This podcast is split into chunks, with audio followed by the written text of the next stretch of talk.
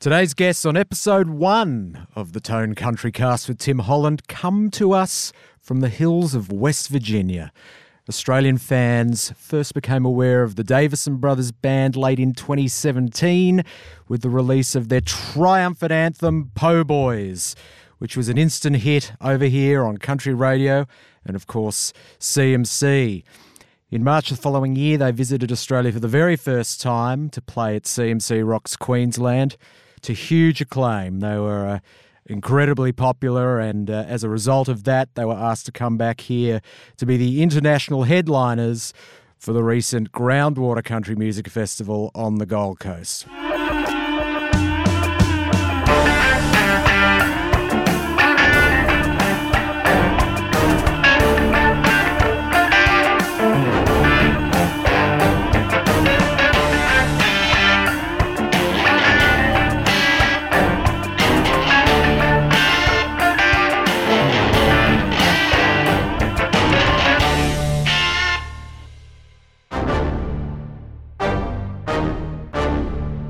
So, a special thanks to Forbes Street Studios here in Sydney, who are recording this very first country cast for us today.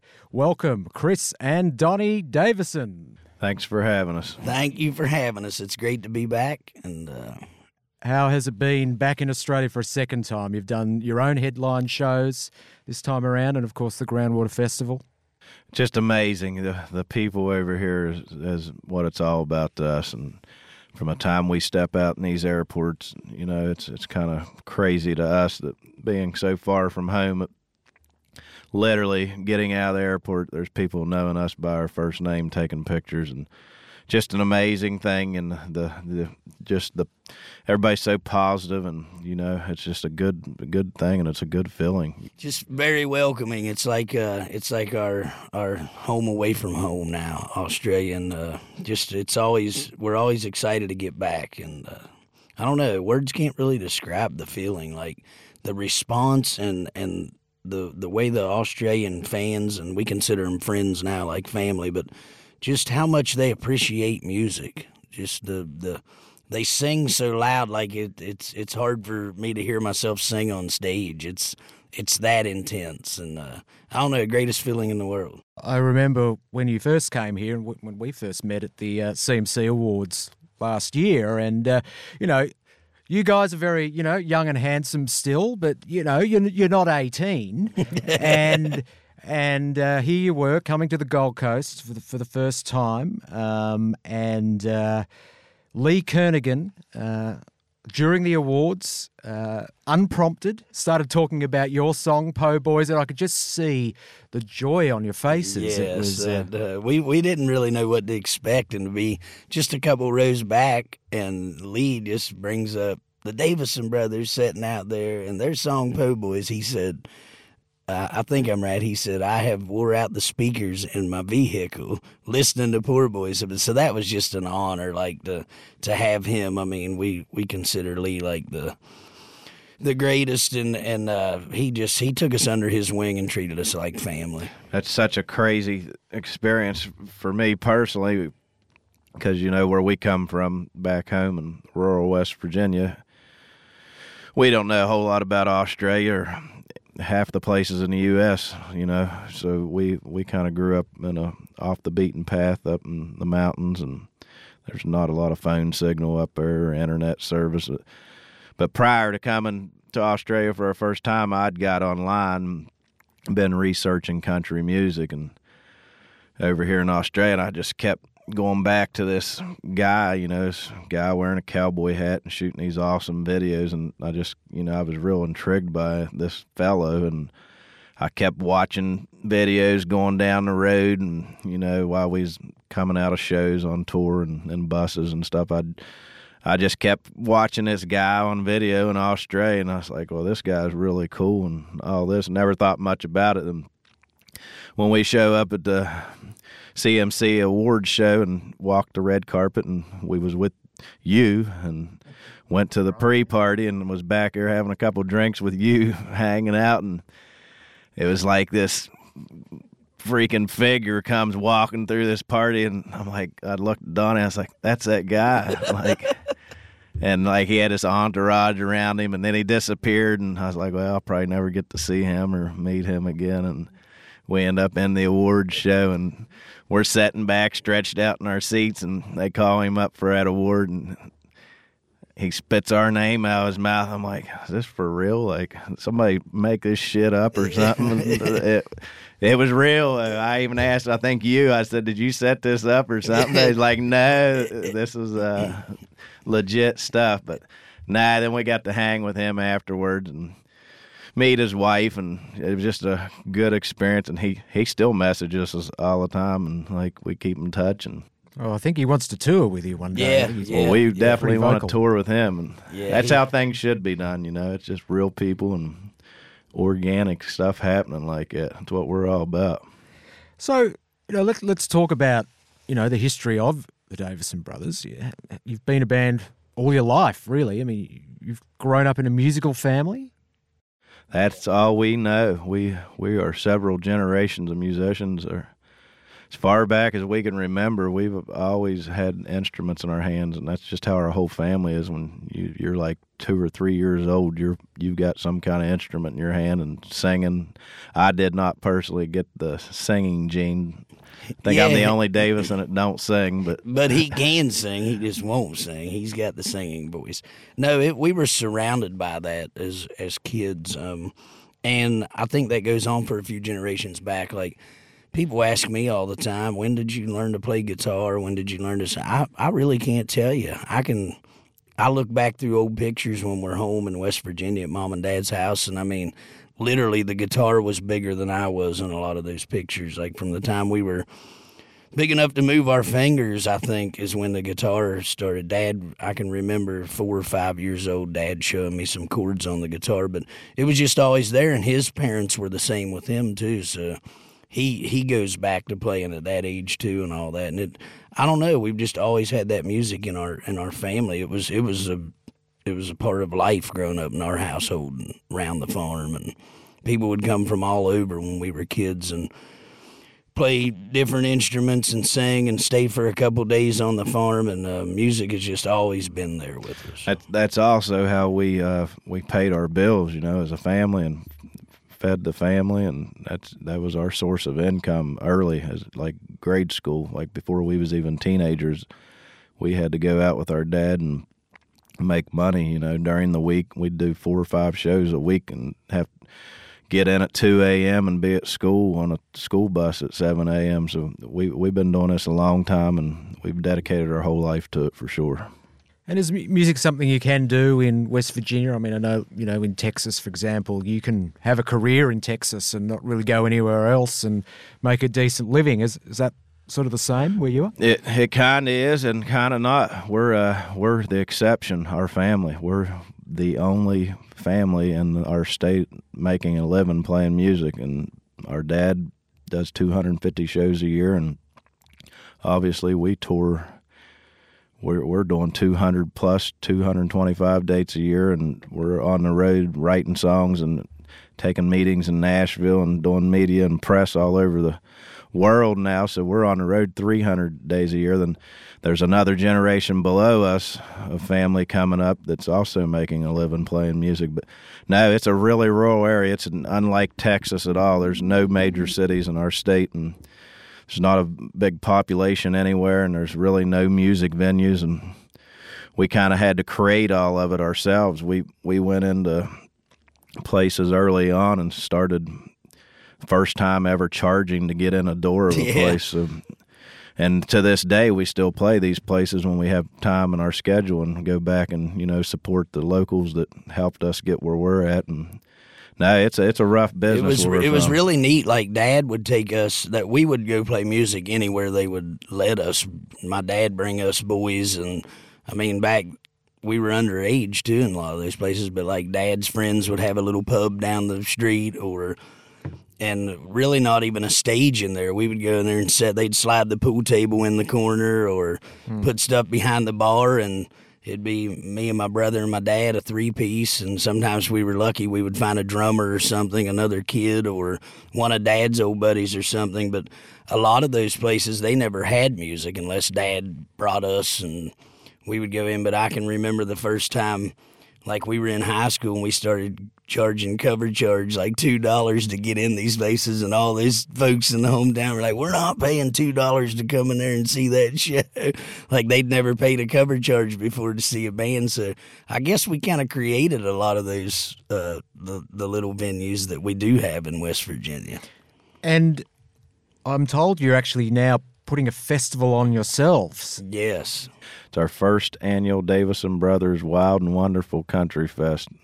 That is uh, that is a very uh, crazy story. We we've had this idea for many many years of you know there's so much more to the Davisson Brothers band and family than what we can give folks on a three four minute track that you hear on the radio. You know there's there's so much else that goes on that's part of what we do. Uh, you know, we live and breathe what we do, and it's a lifestyle. You know, we just always had this dream of creating an event to where we could take all these people we've met in our travels going up and down the road and all these people in Nashville and all these artists we tour with and all the fans and kind of we're always we find ourselves wherever we're at we're showing our phones and showing pictures of our home and our culture and our heritage you know our trout streams and our mountains and we've just always had this idea of bringing all this together and showcasing our Appalachian culture and where we come from in a,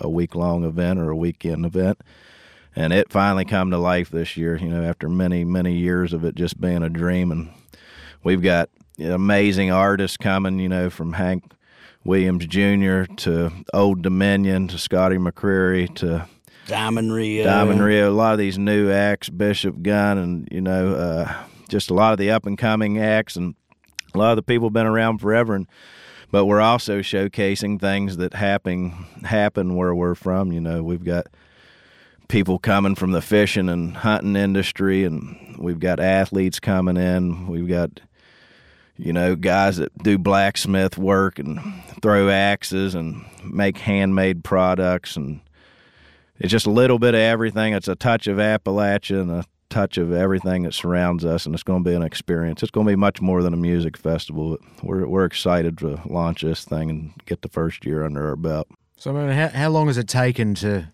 to get that together, I'm guessing quite a long time. uh, probably about 15 years 15 I figured years. it out since I've had Donnie and I put this idea together and we've kind of it's one of them things where we've wanted to do it we've had many opportunities to do it and people offered to do it and it just didn't feel right with this person or we wanted to make sure it was done right and we've—we've searched all over and watched and studied festivals and we found these awesome promoters that put on another festival in South Carolina in Myrtle Beach, and uh, it's called the Carolina Country Fest. And along with our management, Erv Woolsey and Alan Mitchell, they kind of stepped up, and we partnered three ways with Erv Woolsey Management and uh, the Carolina Country folks, Southern Entertainment, and the Davisson Brothers to do a three-way partnership on this festival, and it's coming to life. So we're excited. Amazing, amazing. Well, I'm sure it'll be an incredible event, and maybe we'll get there one day. Yes, we'd love to have you. love to go there.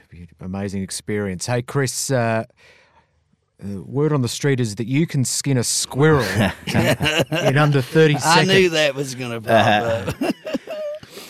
Yeah, that is a uh, family tradition that's been handed down to us for generations. Our grandfather, well, you know, where we come from, like I said, in rural West Virginia, we pretty much live off the land out there as much as possible as we can. How long does it take to master that skill? A lifetime and a, a lot of a lot of cuts on your hands and a lot of a lot of accidents. But now, growing up, our grandfather, he always, uh, you know, he believed in whatever you could get out of your garden, and we'd put all that in the jars and make that last all winter. Everything we grew there, then in the fall time we'd have to, you know, go hunting and bring in some meat off the property, which was a deer or a squirrel or a rabbit or something. And we'd put that up and you know put it in our freezers and freeze it, and that'd keep you know. We also raise cattle and chickens and and pigs and all that stuff, you know. But as kids, we would always go up in uh, the fall and hunt squirrels, and it was kind of like also a little competition thing, you know, whoever Who, who come get the most? who come off the hill with the most squirrels, and you'd always come in at lunch. You'd get out daylight, and whoever come in at lunch and had the most squirrels, usually uh, we had a deal where whoever had the most squirrels didn't have to skin the squirrels and put them up. That was, you know, the deal. So, but I was always one usually having to skin everybody's squirrels. but uh, Not something you've mastered, Donnie? yeah, but it, the real story is it usually takes two people to skin these squirrels. One would have to hold them, and the other one would have to use a knife and skin them. But these guys were always bullshitting with each other and drinking beer about that time, so I had to get pissed off waiting on them, and I just taught myself to do it by myself with one hand and get as fast as I could. And 23 seconds, I think I saw Yeah. on your, uh, your show on CMC the other day. I actually did one in 14 seconds, and the camera missed it. So Is that the world record? it might be. Yes, it, it has to be. He can skin three, three or four to what it takes me to skin once. But nah, it, it was kind of it was uh, that's how we fed our family, and it was kind of just get the work done as fast as you could and get it get it put away and put it in the freezer. And our aunt makes these squirrel wings like chicken wings out of them. We kind of invented that. You know, we put hot sauce on them and dip them in ranch or blue cheese or something. So it's a it's a pretty unique thing. I, I think it freaks a little some people out, but it's That's like- all in good. That's like his Australian trademark. Everywhere we go, hey man, there's that guy can skin the squirrel real fast. well, you know, you know. Let's talk about uh, let's talk about the other members of your band. Did you meet Aaron at a supermarket? yeah, Aaron is like a little brother to us. You know, he's a he's just a special guy. We we have known his family since our earliest memories, and he was a little younger than us, so he always was hanging around and at our foot of our stages. I remember seeing him looking down off these stages when I was, you know, younger myself, and he was just a kid. He'd be down there, and he always had these you know, looks in his eyes, and he was that kid that always had a mullet, and he wore these NASCAR shirts. Little redneck kid, what we call where we're from. You know, he was just uh, he could tell you every NASCAR driver's name and the number on their car, and he'd wear like a Joe Diffie shirt one day and an Al Ja- Jackson shirt the other day, and uh, uh, he would he would just he was just this very neat little kid, and he was always paying attention to everything we did, and he just looked up to us, and at uh, uh, we kind of waited. Our cousin Sammy was in the same class as him, and Sammy graduated. They were supposed to graduate the same year, but uh, Sammy graduated, and they Aaron had to come back and repeat some of his classes the next year. That's why we call him Riri. But uh, but anyway, we call him Riri for repeat. But uh, as soon as he got out of high school, I called him, and I just called him out of the blue. I said, "Hey, man, we need a drummer right now." And he stuttered a little bit, and he said, "Well, I'm playing video games right now, and uh, can I get back to you?" and I said, "No, you can't get back to me." I said, "I need an answer right now." And he said, "Well, I'll try it out and uh, see how it goes." And he's been with us ever since. he He's, wa- he was always a, a huge fan of the Davisson brothers, but well, I'd moved away for college for a few years, and when I moved back to the our hometown, I was living in a little house by our local grocery store, like you said, and uh, he was always the kid in. He worked the register there at the grocery store when I'd go get my groceries, and he always asked me questions about the band. Hey, where you guys going? Where you playing this weekend? But I'd see him at the grocery store, and then on the weekends he'd be right in the front row, man. He knew our music word for word, beat for beat. No, I mean he knew it all. So when we decided, when he finally got old enough to to join the band, he he already had all that. I mean it was so easy. Like the first night we called him, I think it was a Thursday night. He stepped in and. He's been with us ever since. I Yeah, he he was always uh, amazing to me because he had this Jimi Hendrix like Mitch Mitchell kind of thing as uh, when he was just a teenager, and I'd watch watch him from the side, and I was kind of scouting him out way before he knew it. But he just had this cool ass rock Jimi Hendrix feel to him with his snare, and play he, real d- hard. he didn't overplay his toms. You know, it was more of a pyre kind of thing that he did, and solid. He just real solid. less is more. bottom. And you know, he he was he just had that rock thing that we was kind of looking to bring into the, what we do and kind of make our sound a little more rock. So. Let's talk about you know one of the big moments in your life that day when George Strait's manager gives you a call and tells you he wants to be your manager. What, what were you doing at the time? Were you feeding the chickens? Were you, you know, what- uh, I, uh, that's a crazy story. You know, we'd been through ups and downs. Like you, you, you know, where where we come from, Nashville's just, you know, it's it's it's you know an eight hour drive for for us to get there, nine hours some on some days, but.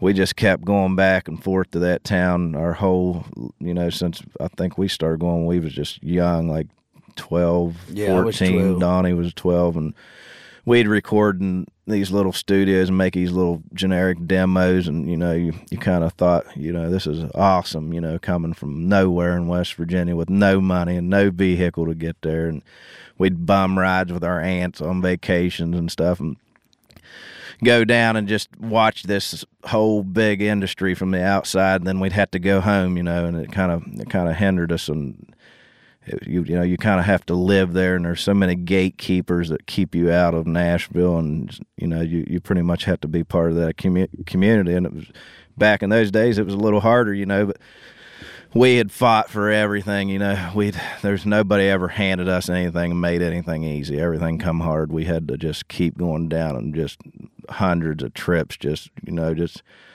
taking swings where we could. And we'd met a couple people and recorded a couple things and you know we did our thing and we tore. That's you know we're just known for touring our asses off and putting in the work and not expecting a handout from anybody. And no magic wand's to get you anywhere. So we just put our heads down and tried to outwork everybody. And it was a kind of an amazing day. You know we'd we just been working so hard and you know fighting the battle down there trying to get our music out there and just trying to trying to make a better life for our family back home at the end of the day. And you know and you don't expect anybody to kind of notice and pay attention to that. And we just kept doing what we was doing. And I'd put the word out down there to a couple people. And the crazy story is is there's this place called Losers in Nashville. It's a I've been there. yeah I bet you It's next to winners.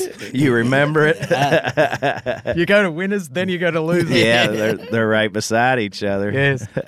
but uh, we'd been hanging out in losers. You know, that's kind of where all the celebrities and all the artists hang out. Nobody bothers them and asks for autographs or nothing, so they they feel like they can go in there and hide out and be normal and nobody bother them. And I'd run into this guy, you know, that he just a you know he looked like a normal dude and he had long hair and big tall guy, looked like a rock and roller, I guess for lack of a better term. But we'd become buddies with this guy, and all we knew is his name was Clint, and uh, I'd hung out with him. He had this band, and I kept saying, "Yeah, come up to West Virginia and tour with us." And still didn't put no, you know, much thought into it. And I just told this guy our story, and he kind of watched what we was doing a little bit, and we was down there one day, and you know, the I just put the word out. It's like, "Yeah, we're uh, we're kind of looking around for somebody to help manage this band," and didn't really think a whole lot of it, and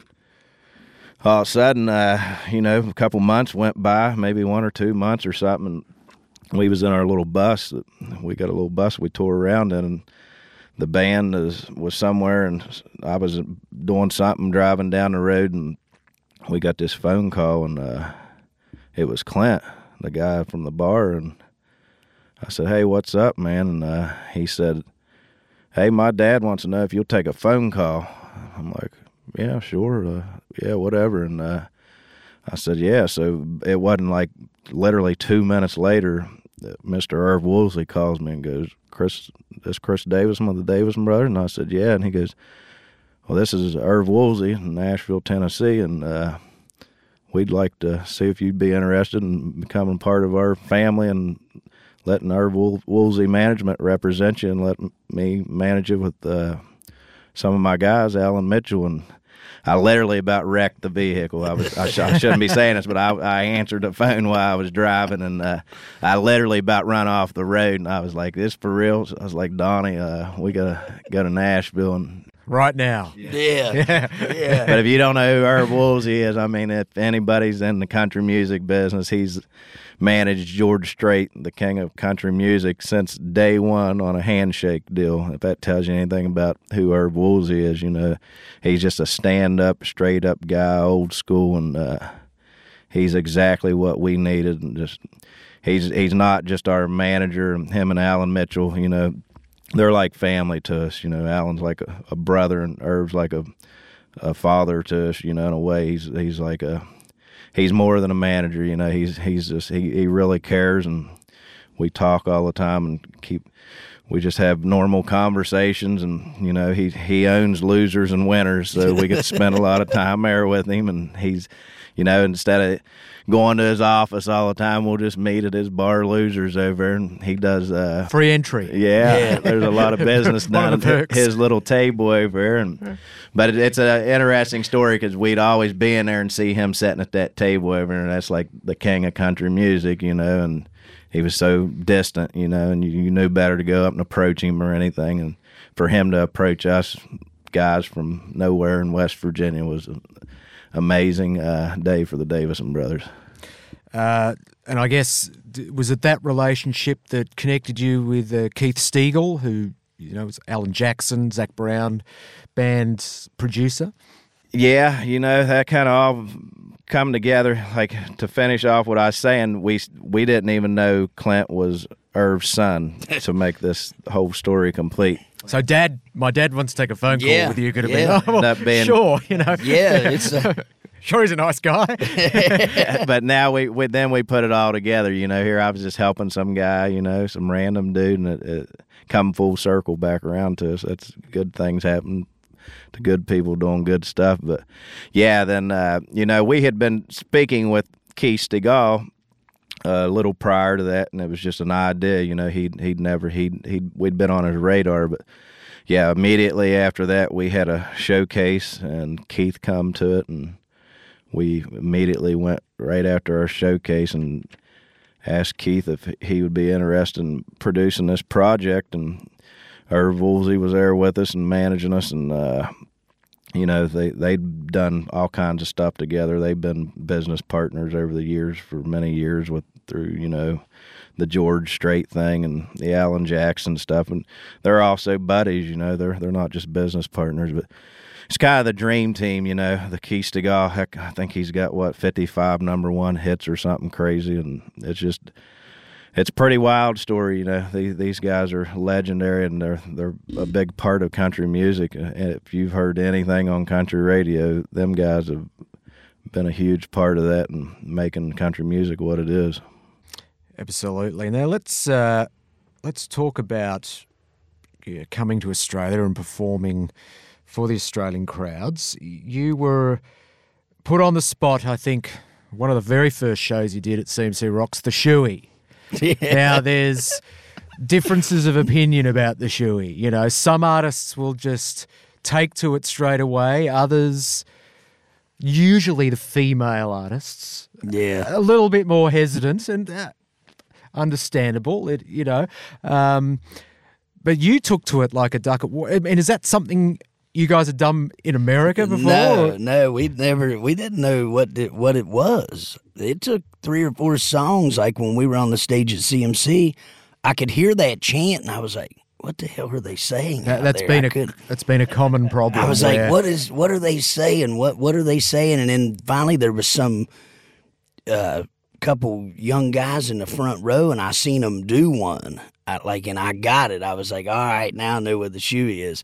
And throughout the the next couple of songs, I was kind of preparing myself. I was like, I got to do one of these, or they're going to start throwing shoes at me, or boots, or beer cans, or something. And uh, I don't know. I, we didn't realize it was it was such a, a legacy here in the in the that that's what you do. They, so, they now have uh, people who tell the artist beforehand. Yeah. Look, I At some point at the shows, they're going to start yelling out "shooey, shooey." What that is is you take your shoe off and you pour We- some beer and you drink it. We jumped right on it. It was actually refreshing. I thought, and plus my boots were new. I had on new boots. I felt sorry for some of the guys in the band. They'd had the same boots on for a couple years, but my, mine was pretty good. It tasted a little bit like new leather and cold beer. So Actually, that was um, my first shoey was, and that whatever beer somebody handed us was probably the best beer I've ever tasted. In my it was life. uh, Cooper's Light. Cooper's I'll never Light. forget it. That was a, it was it wasn't delicious. Four X. No. Four X is uh, is is a very popular beer in Queensland, but not really anywhere else. the fans were just intense. Like we didn't know what to expect at all. Like when we got off the the plane and got out there and got settled at the festival, and as soon as we started meeting people, they were singing po' boys and dancing and doing our dance, and they took us through the campground, and you were with us I on all that. That was it was quite the just like experience. I was was like, wow, man, and what a good party. I mean, everybody just having fun, and we love the fans here. Yeah, that Chris. Tell us about you know the way you play the guitar. So you you walk on the stage and you have this acoustic guitar, but it it doesn't sound like that. You sa- you sound like the Edge when you're playing up there. You know, it's acoustic guitar, but what what actually comes out is is uh, quite something. How does that happen? Is th- is that a secret? Is that you know? it it kind of is, yeah. It's it, and it it does. It shocks a lot of people. You know, I've I've kind of got used to it after so many shows. You know, but people don't expect it. That's for sure. It's just a. It's actually a three hundred dollar guitar on its best day, and I wouldn't trade it for a couple million bucks. I've had, I, it's priceless to me. That guitar, it, it's got its own thing, and I credit it to that. But there's a big old story behind that guitar if you want to hear it. Absolutely. but um, we had, you know, coming up as kids. Once again, we was poor kids, like the song "Po' Boys." You know, we that shit's true. You know, we did, we didn't have any money. We didn't have, you know, what we had. We we had, and we held on to it, and we'd uh, we'd got through high school there, and Donnie was still in high school, and I'd went away to college. I was 17 years old, I think, and prior to that, I'd been playing this Stratocaster, and I'd had a thing for Willie Nelson. So early on, I'd bought this old pawn shop. This uh, old guy down the road had this old little hole in the wall store. I mean, it was like a shack. You just barely could walk in it. And he had all these guitars for sale in there, and they was always used guitars. And this one looked like Willie Nelson's guitar, and I thought that was cool when I was a kid. So I'd bought that thing and kind of learned a lot on that acoustic guitar. Somehow that guitar got broke or something, and we was kids. We we was pretty rough kids. We might have hit hit each other with one of I them. or think something. I, I think I broke a res- wrestling match. Yeah, but uh, that guitar had ended up going away, and our aunt had took us to Nashville on a little trip, and she'd let us go into a music store down there and bought us a, couple guitars and some cowboy boots and cowboy hats, and we thought we was the coolest damn thing in the world there. But I'd brought this guitar back, and our dad, you know, our dad, he was he was kind of a rocker. His name's Eddie Davis, and he he just plays this this Les Paul guitar turned up, but he sings country. He sings, you know, he's got a country voice. He's got a rock voice at times. He's all over the place. He can he can sing anything. He's got a lot of blues and soul in him, and but he can also go do these country songs. And so I was kind of torn, and I had this uh, Strat in my hands, and I just started kind of copying what my dad was doing. And somebody had loaned me a Les Paul for a while, and I learned all that. And this Strat was in my hands, and I had these tube amps, and I kind of like was into that. And then then I went away to college, and I had that Strat. And I was, Donnie was still in high school, and we was making a living doing a two piece thing, or we'd go out with my dad or my uncle and do this little side project band thing. But we still had this two piece thing, and uh, well, I was kind of just looking for more and more all the time. I was like, man, we're doing this two piece thing, and we kind of need to acoustify this thing a little bit and keep it for real because Donnie always played an acoustic guitar. But so Donnie had had uh, this nasty looking pink guitar. I mean, it was a fluorescent pink Ibanez electric guitar. It had a whammy bar on it, and it was like bright '80s pink. Like you had to wear sunglasses It in the bar to, to look at this guitar. I think Dad bought sounds it, hideous. Dad bought it at a Dad bought it at a yard sale for fifteen dollars. but anyway, so I'd I'd got into college my first year. I was 17, moved out of the house very young, and this kid I was around in my college apartment. He'd stopped over and he had this guitar, this acoustic guitar. And he said, "Man," he said, "you got anything to trade or sell or buy this thing off of me with?" And I was like, "I don't know. Let me look at that thing." And I grabbed it. and It had his initials carved in it and his girlfriend. and his girlfriend with a heart in the middle of it. I was like, man, are you kidding me? I was like, what? Well, I thought about it. So here I looked over and there's this old pink guitar laying in my college apartment that belonged to Donnie. So I asked the guy, I said, you interested in trading even? And uh, so he said, yeah, we'll, we'll make an even trade. But long story short, I ended up taking this guitar and putting a pickup in one of my old friends. He's a doctor back home. His name's Doctor Rhodes. He'd loaned me this old vintage pickup. It's called a Bill Lawrence. It's like one of the first pickups, and so I thought, man, you know what? If I can take this pickup and put in this acoustic guitar and kind of get the best of both worlds and put a distortion pedal on it and make to where I can have an acoustic guitar doing this two piece thing. Then when I need to play a lead, I can hit this pedal and become an electric guitar. And after blowing up about 20 amplifiers and all this makeshift gear I was trying to fool with, I blew up everything I had. I finally got it down to a science to where I can make this acoustic guitar sound electric. And since then, it's just been a you know a, a, an everyday struggle to make it better and better. And I've spent lots of time and uh, money and effort into making this thing sound as big and bad as I can. And yes, when I come out on stage now, I think I've got uh, four amps behind me on the bigger stages, and they're like big stacks and uh, Well, vintage like that. amps and. Yeah, it's more of a volume thing. I just turn it up pretty much as loud as the speakers will handle it, and I control all of it with my body and holding onto that wood. And if you let your hands off his guitar, it'll literally blow up everything on the stage. So. including my eardrum. So you've been here twice now. What do you love most about Australia?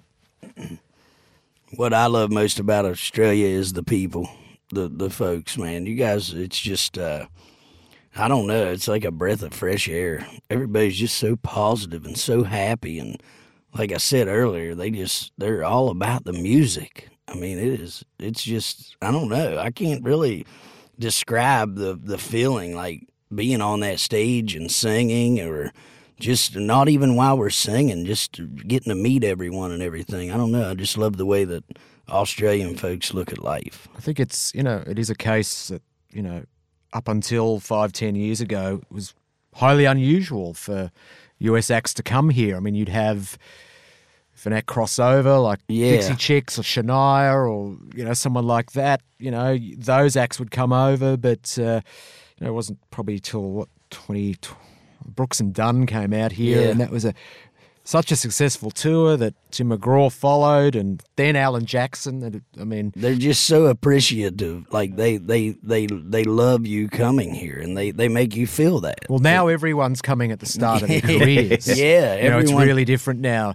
They're not waiting 20 years and they're all, coming. all of our friends in Nashville Yeah. Are like, take us to Australia with it. I mean, that's all we talk about. and everyone loves it. Yeah, we. Uh, I, I had to agree with him. It's the people, and like when we met you, you was like the first person we met here, and like you know, besides a couple people in the airport, but since uh, our first step out of that airplane, it's been we have just had great experiences just talking to everybody, and uh, you guys are similar to us in a lot of ways where we come from. You know, in our part of the United States, it's you know everybody's just you know they they look out for each other and they care and you know some of some of these people we we met out in the bush and stuff that you know it, it just reminds me of being exactly at home and I don't know it, it's hard to explain to people we try to explain it all the time back in Nashville and back in West Virginia to people like it's something words can't really explain. It's a feeling you get over here. What don't you like about it? There must be something that is a bit of a struggle. Vegemite or something. I was just gonna say that because we just had some Vegemite earlier, but uh, everything but the Vegemite is delicious. Your food's great, but yeah, the Vegemite I just can't acquire a taste for it.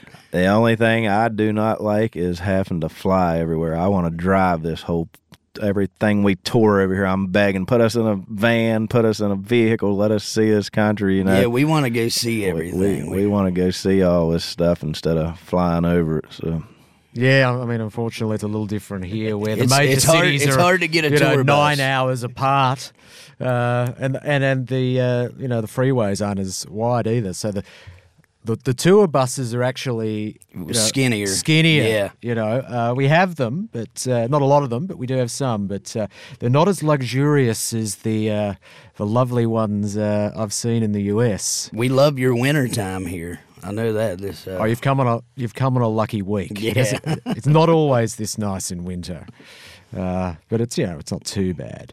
Uh, Donnie, your, is it your son Nick? He, Yeah. he's he's a musician as well. Yes, yes, I'm very proud of Nicholas. He's a he's a great kid. Um, he's he just in the last couple years he started writing his own music, and he's a phenomenal musician. Uh, he can play anything, stringed instrument, but he can sing anything, and uh, he's actually he him and our nephews, our younger sister Danielle, her two boys. Her oldest son Jared, he's the same age as Nicholas. Then her younger son Landon, I think Landon's seventeen now. They just started their own little project together, and they got to they got to debut on the Grand Ole Opry radio show WSM last week and um, do a few shows around Nashville. And they're just now starting to get in the studio and starting to record some tracks and all that. But they're great kids too. They're all straight A students in school. And Nicholas was he was playing college football, and he's he's a small guy. He's only 150 pounds and. Um, he had some injuries and all that in the football, which I'm glad to get off that football field. But he's really focused on the music now, and he's getting ready to graduate school, and uh, he's serious about it. So so who'll be here next? Yeah, hopefully. yeah, he's uh, ready. He's more He- than ready. He, he's they're phenomenal. Uh, they're, they got a really good thing going. They're very talented young men, and uh, we're just proud of them. Fantastic. Well, guys, it's uh, it's been such a pleasure to have you on the very first country yeah, cast. that's, So a, you- that's you, an honor. Thank you for letting us. you're do this. setting the standard. you know. Thank you for your support and belief. If it was not for you personally and a None of this couple would other happening. fellows, like this would not even exist. And uh, we're just honored and thank you for believing in us and taking a chance on us and just being out there fighting for us in that first single. And uh, we just appreciate it more than you can ever know, and our family appreciates it. Well, look, we love you guys, and I think uh, I know you, you never had the opportunity to meet Rob Potts, but uh. I think uh, of all all the wonderful things he did, his last great deed was introducing you guys to this market. Uh, when uh, you know when when you were booked for CMC, I think it was uh, two, maybe a week before the uh, festival was announced, there was a little teaser that was put out on social media, and and Po Boys hadn't been released yet. Rob had this idea. He said, "I, I just, you know, can we get permission to to put Po Boys on the, uh, you know, on this little teaser?" And uh, I I don't want anyone to know who it is or what it is, but I reckon everyone's going to ask, "Who is this band? what is this song?" And of course, he was absolutely right. Yeah. Uh, as, as soon as uh, as soon as uh, you know, it would have been thirty seconds of the song. I think uh, was in that video. Uh, everyone was asking, you know, what is this song? And uh, and from there, Po Boys obviously has become such a big song in Australia. You guys have been here twice now. I I imagine you you're going to be back regularly. Um, you know the the uh, the response to your shows, you know, has been amazing and festival appearances and uh, and uh, so thank you guys for, for making the time to come in. Uh, thank you once again. Yes, thank you. That that the Rob Potts uh, whole thing is just that that felt like that was meant to be, and I will forever the rest of my life. You won't convince me any other way. That was a meant to be thing, and uh, I don't have an answer for that, but thankful that it happened. Absolutely. Well, thanks, guys. Special thanks to uh, the Forbes Street Studios in Sydney and specifically Nick uh, for recording this first episode for us today. For the latest country music news and entertainment from Australia and the world, check out tonecountry.com and follow us on Facebook, Instagram, and Twitter. I'm Tim Holland. I look forward to your company next time on the next episode of the Tone Country Cast.